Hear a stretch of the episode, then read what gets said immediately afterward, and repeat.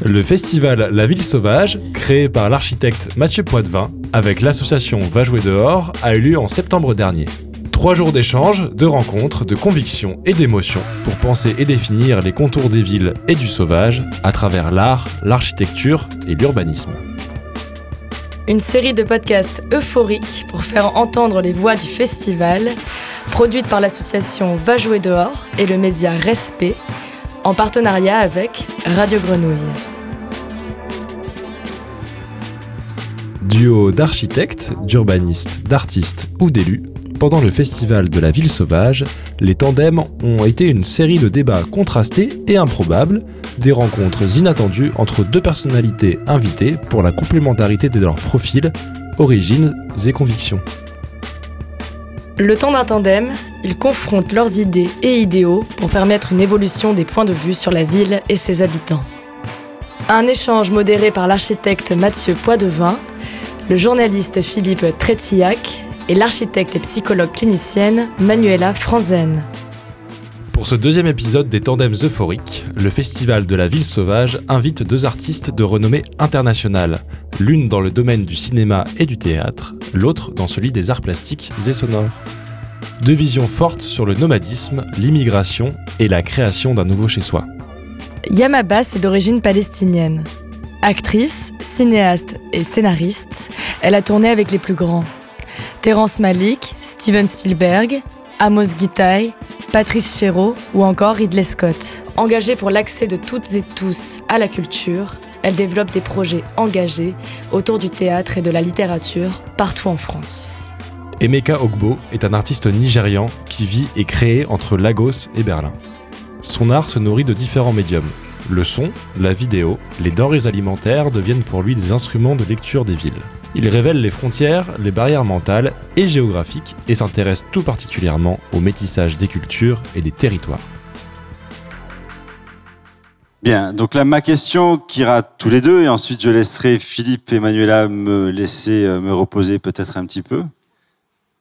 Est-ce que vous pensez que cette ville plus humaine qu'on n'arrête pas de décrire depuis euh, ce matin, qu'on appelle de nos voeux, en direction de laquelle on pose donc depuis ce matin les jalons, puisse trouver un écho à l'échelle de vos villes si différentes, qui se rejoignent dans une urgence permanente qui est celle de la survie plus que celle de la vie, et pour des raisons bien différentes pour l'un et pour l'autre?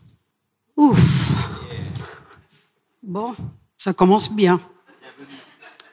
Euh, would you Vous like voulez peut-être répondre à la question Je peux essayer. Ok, thank Bien, merci. J'ai besoin de réfléchir un peu plus avant d'ouvrir la bouche. Um, vous parlez d'une ville humaine, alors je viens de Lagos. Um, je vis entre Berlin et Lagos. Il s'agit de villes très différentes. Alors oui, Lagos, c'est cette ville de survie, de uh, désordre. Uh, Mais pour moi, elle est très humaine. Uh, Et je ne pense pas que la question s'applique plus à Lagos d'autres. Il y a beaucoup de gens, il y a beaucoup de connexions humaines. Alors je ne sais pas dans, sous quel aspect vous souhaitiez vous concentrer. Euh, peut-être euh, devriez-vous reformuler la question, parce que si vous parlez d'une ville humaine, alors je pense que Lagos est déjà cette ville. Oui, je pense qu'on peut peut-être rebondir sur le fait que le travail des mécas tourne beaucoup autour de l'hospitalité, des lieux où rester, des lieux où partager, où il y a aussi des aspects très multisensoriels à travers la cuisine, enfin les, installations qui sont finalement non seulement des installations, mais où vous, vous partagez les choses. Peut-être que c'est à partir de cette démarche-là aussi que même une ville comme Lagos il n'y a pas le danger ou l'urgence en premier lieu, mais le potentiel d'un partage. C'est comme ça que j'ai compris la réponse. Je suis d'accord. En effet, mon travail porte uh, sur les cinq sens. Euh, je euh, j'aime beaucoup écouter les sons de la ville et euh, récemment, uh, je me suis mis à créer des travaux qui s'appliquent à uh, d'autres sens comme le toucher, le, la vue, l'ouïe. Et donc, je m'intègre à la ville, je suis sur le terrain au niveau humain et euh, je pense que c'est là que l'artiste entre en scène au niveau de l'aménagement ouvert.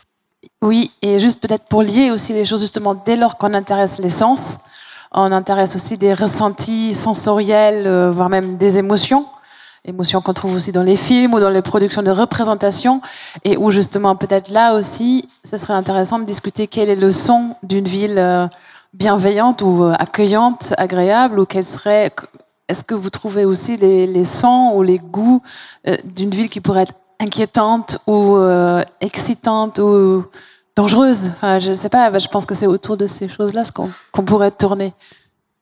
Of course, um, Bien sûr.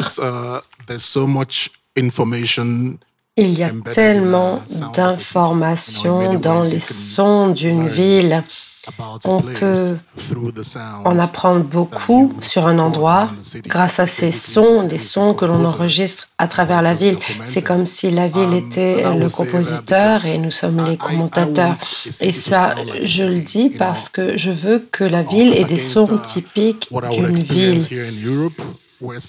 Et vous savez, en Europe, alors, en Europe, Marseille est assez, um, assez spécial, je l'adore, mais dans d'autres villes européennes, il y a beaucoup de um, contrôle sur ce que l'on entend. Um, C'est comme s'il y avait un monopole sur les sons que l'on peut entendre, qu'il y aura les sons d'une ambulance, les sons d'une sirène, et euh, si euh, votre son ne va pas avec le reste, vous pouvez être puni. Et par exemple, les voisins vont appeler euh, la police si vous faites une fête. Ce sont des choses qui arrivent à Berlin. Et si um, vous appelez la police, elle va vous arrêter parce que vous gaspillez leur temps. Donc il y a beaucoup, on peut dire beaucoup de choses sur les sons d'une ville. S'il y a beaucoup de sons, eh bien notre cerveau va filtrer ces sons. À Lagos, il y a beaucoup de sons. Et vous savez, il y a beaucoup de sons sur la route. Par exemple, vous entendez un klaxon, cela vous prévient, il faut que vous poussiez. Et si vous entendez le son d'une sirène, c'est le son de l'urgence. Donc il y a les sons, euh, des sons qui sont dans des catégories, mais je m'arrête là.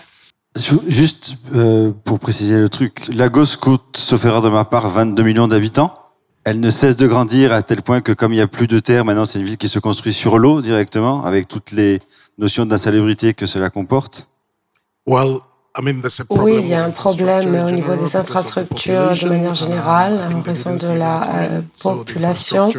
Le développement des infrastructures n'est pas proportionnel avec le développement de la population. Il y a de nouvelles constructions sur l'eau et euh, donc ça c'est aussi un problème au niveau des projets qui sont exclusifs. C'est comme si on croisait une nouvelle Lagos pour les bourgeois.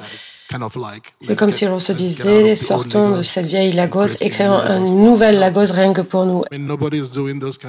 Alors ces projets euh, maintenant sont terminés puisqu'il y a le réchauffement climatique et il y a des villes donc proches de l'eau qui sont beaucoup plus vulnérables aux inondations.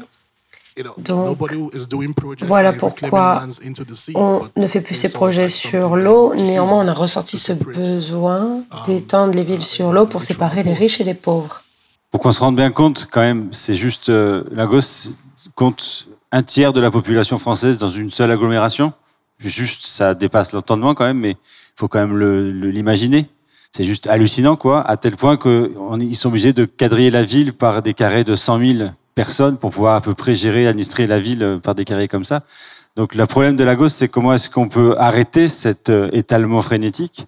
Et à l'inverse, j'aimerais que tu nous parles de la Palestine et la façon dont tout est interdit et comment juste la question de survie par l'étalement et la question de survie par la vie simplement peut s'exprimer euh, en Palestine aujourd'hui sur un plan urbain, bien évidemment.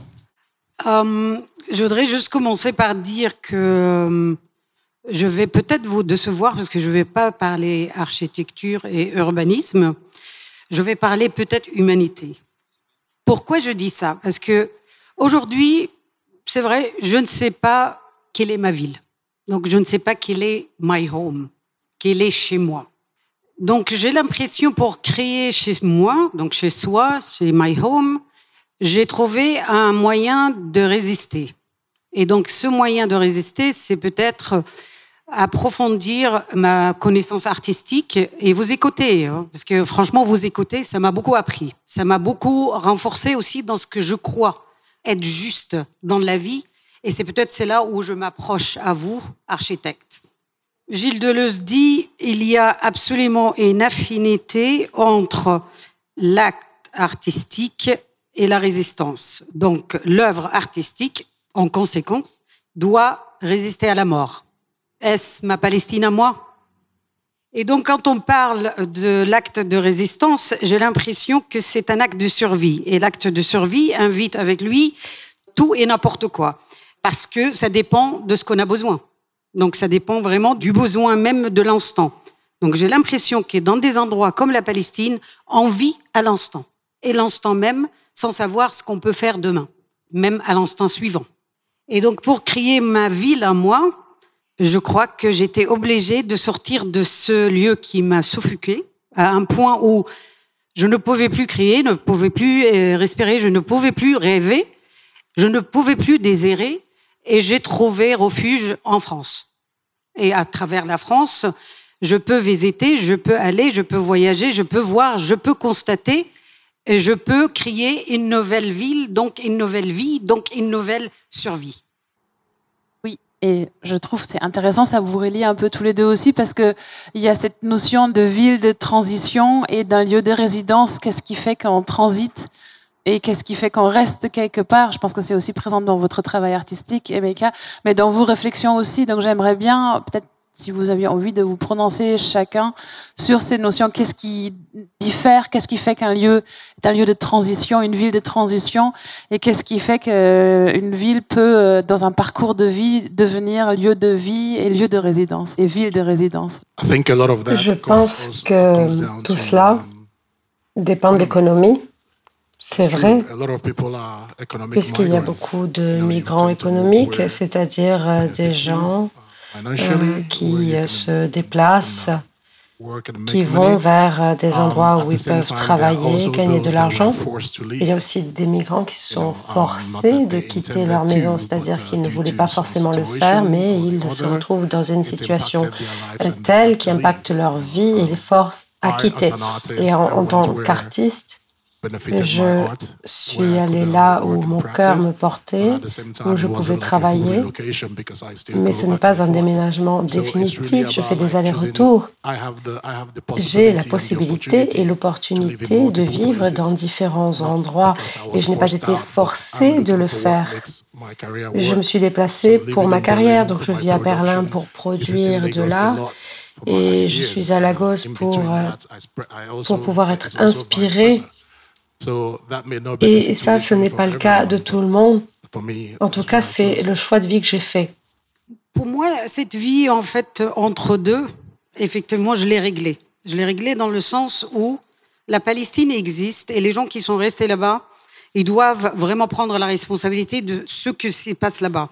J'ai l'impression que je suis devenue un peu une porte-parole, en fait de quelque part de la Palestine et des artistes palestiniens, parce que faire exister le nom de la Palestine, donc faire exister une civilisation peut-être qui on veut pas qu'elle existe anymore. I'm just speaking English now. Et donc, pour moi, ça revient toujours à cette réalité que quand on vient d'un endroit, je crois qu'on ne peut pas se séparer de cet endroit. Après, qu'est-ce qu'on fait avec notre passé? Qu'est-ce qu'on fait avec ce passé qu'on trimballe partout?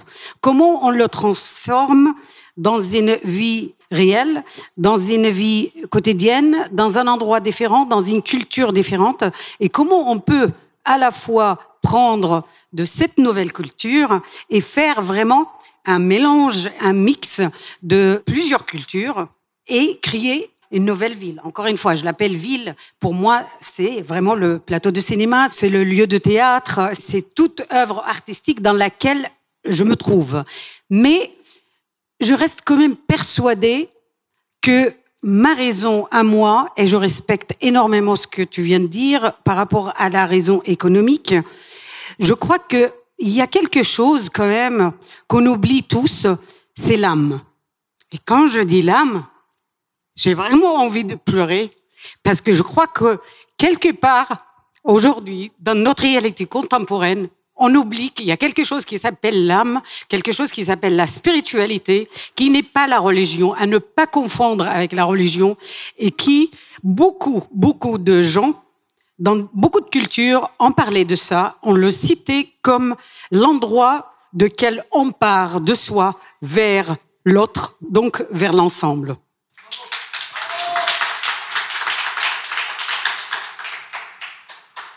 Si vous voulez, je, voudrais vous raconter une très petite anecdote qui s'est passée en Israël. Et si je dis Israël, c'est parce qu'évidemment, Palestine et Israël sont liés pour les raisons qu'on connaît. Nous étions en train de filmer et il y avait un rassemblement de juifs religieux Lubavitch. Et à un moment, le preneur de son a dit arrêtez, arrêtez. Il y a un truc que je comprends pas, c'est ce que j'entends, c'est l'appel du muezzin. Et quelqu'un a dit c'est normal, Israël, c'est le pays où le son et l'image ne sont pas raccords. J'ai trouvé ça extraordinaire. Et je me demandais si, en certain sens, votre vie, peut-être même à tous les deux d'ailleurs, c'est pas un peu ça aussi. Et peut-être qu'elle est là l'âme, justement. Il y a toujours un, manque de raccord entre quelque chose. Alors j'ai une autre histoire à, vous raconter, c'est le contraire euh, de celle que je viens de dire. Donc, je tourne une production américaine à Haïfa le mois de mai. Donc la sécurité américaine a décidé pour tourner Palestine, on ne peut pas aller tourner en Palestine. Donc il faut tourner en Israël. Donc on va créer à Haïfa un lieu qui doit ressembler à Ramallah ou à n'importe quelle ville de Cisjordanie.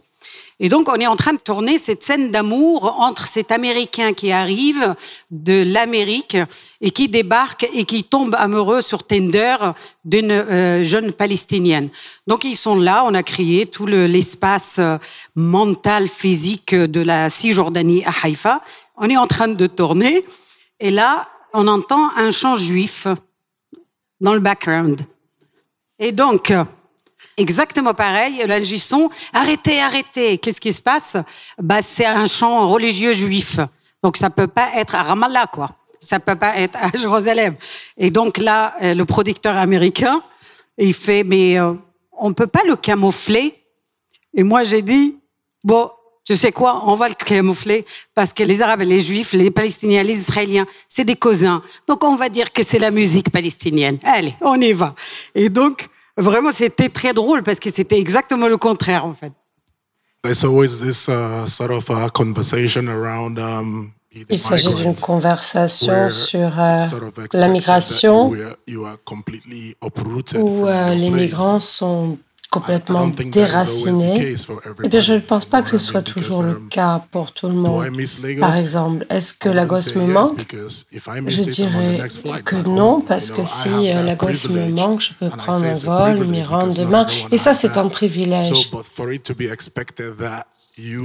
Par conséquent, vous savez, euh, lorsque votre maison vous manque, cette idée que vous devez la reconstruire autre part, euh, ça ne s'applique pas à tout le monde. Je peux rentrer à Lagos, mais je peux aussi aller travailler à Berlin. pour moi, le concept est différent. Et en tant qu'artiste, j'essaie de voir ce que je peux prendre des deux villes pour organiser une fusion. Et c'est ça qui m'intéresse. Je ne veux pas recréer Lagos à Berlin ou Berlin à Lagos. Moi, ce qui m'intéresse, c'est la fusion de ces deux endroits et c'est ce que l'on retrouve dans mes travaux artistiques. La migration, c'est quelque chose de différent pour tout le monde. Merci infiniment à tous les deux, c'était puissant. Merci beaucoup. Cet échange a été enregistré à l'occasion de la première édition du Festival de la Ville Sauvage à Marseille. Retrouvez les autres tandems sur toutes vos applications de podcast, sur Respect Média et sur Radio Grenouille. Une série de podcasts coproduite par l'association Va jouer dehors, le Média Respect et Radio Grenouille. Pour aller plus loin, retrouvez la publication numérique qui restitue un ensemble de contenus issus du festival ainsi que l'enquête de la Fondation Jean Jaurès sur les Marseillais, les Marseillaises et leur ville.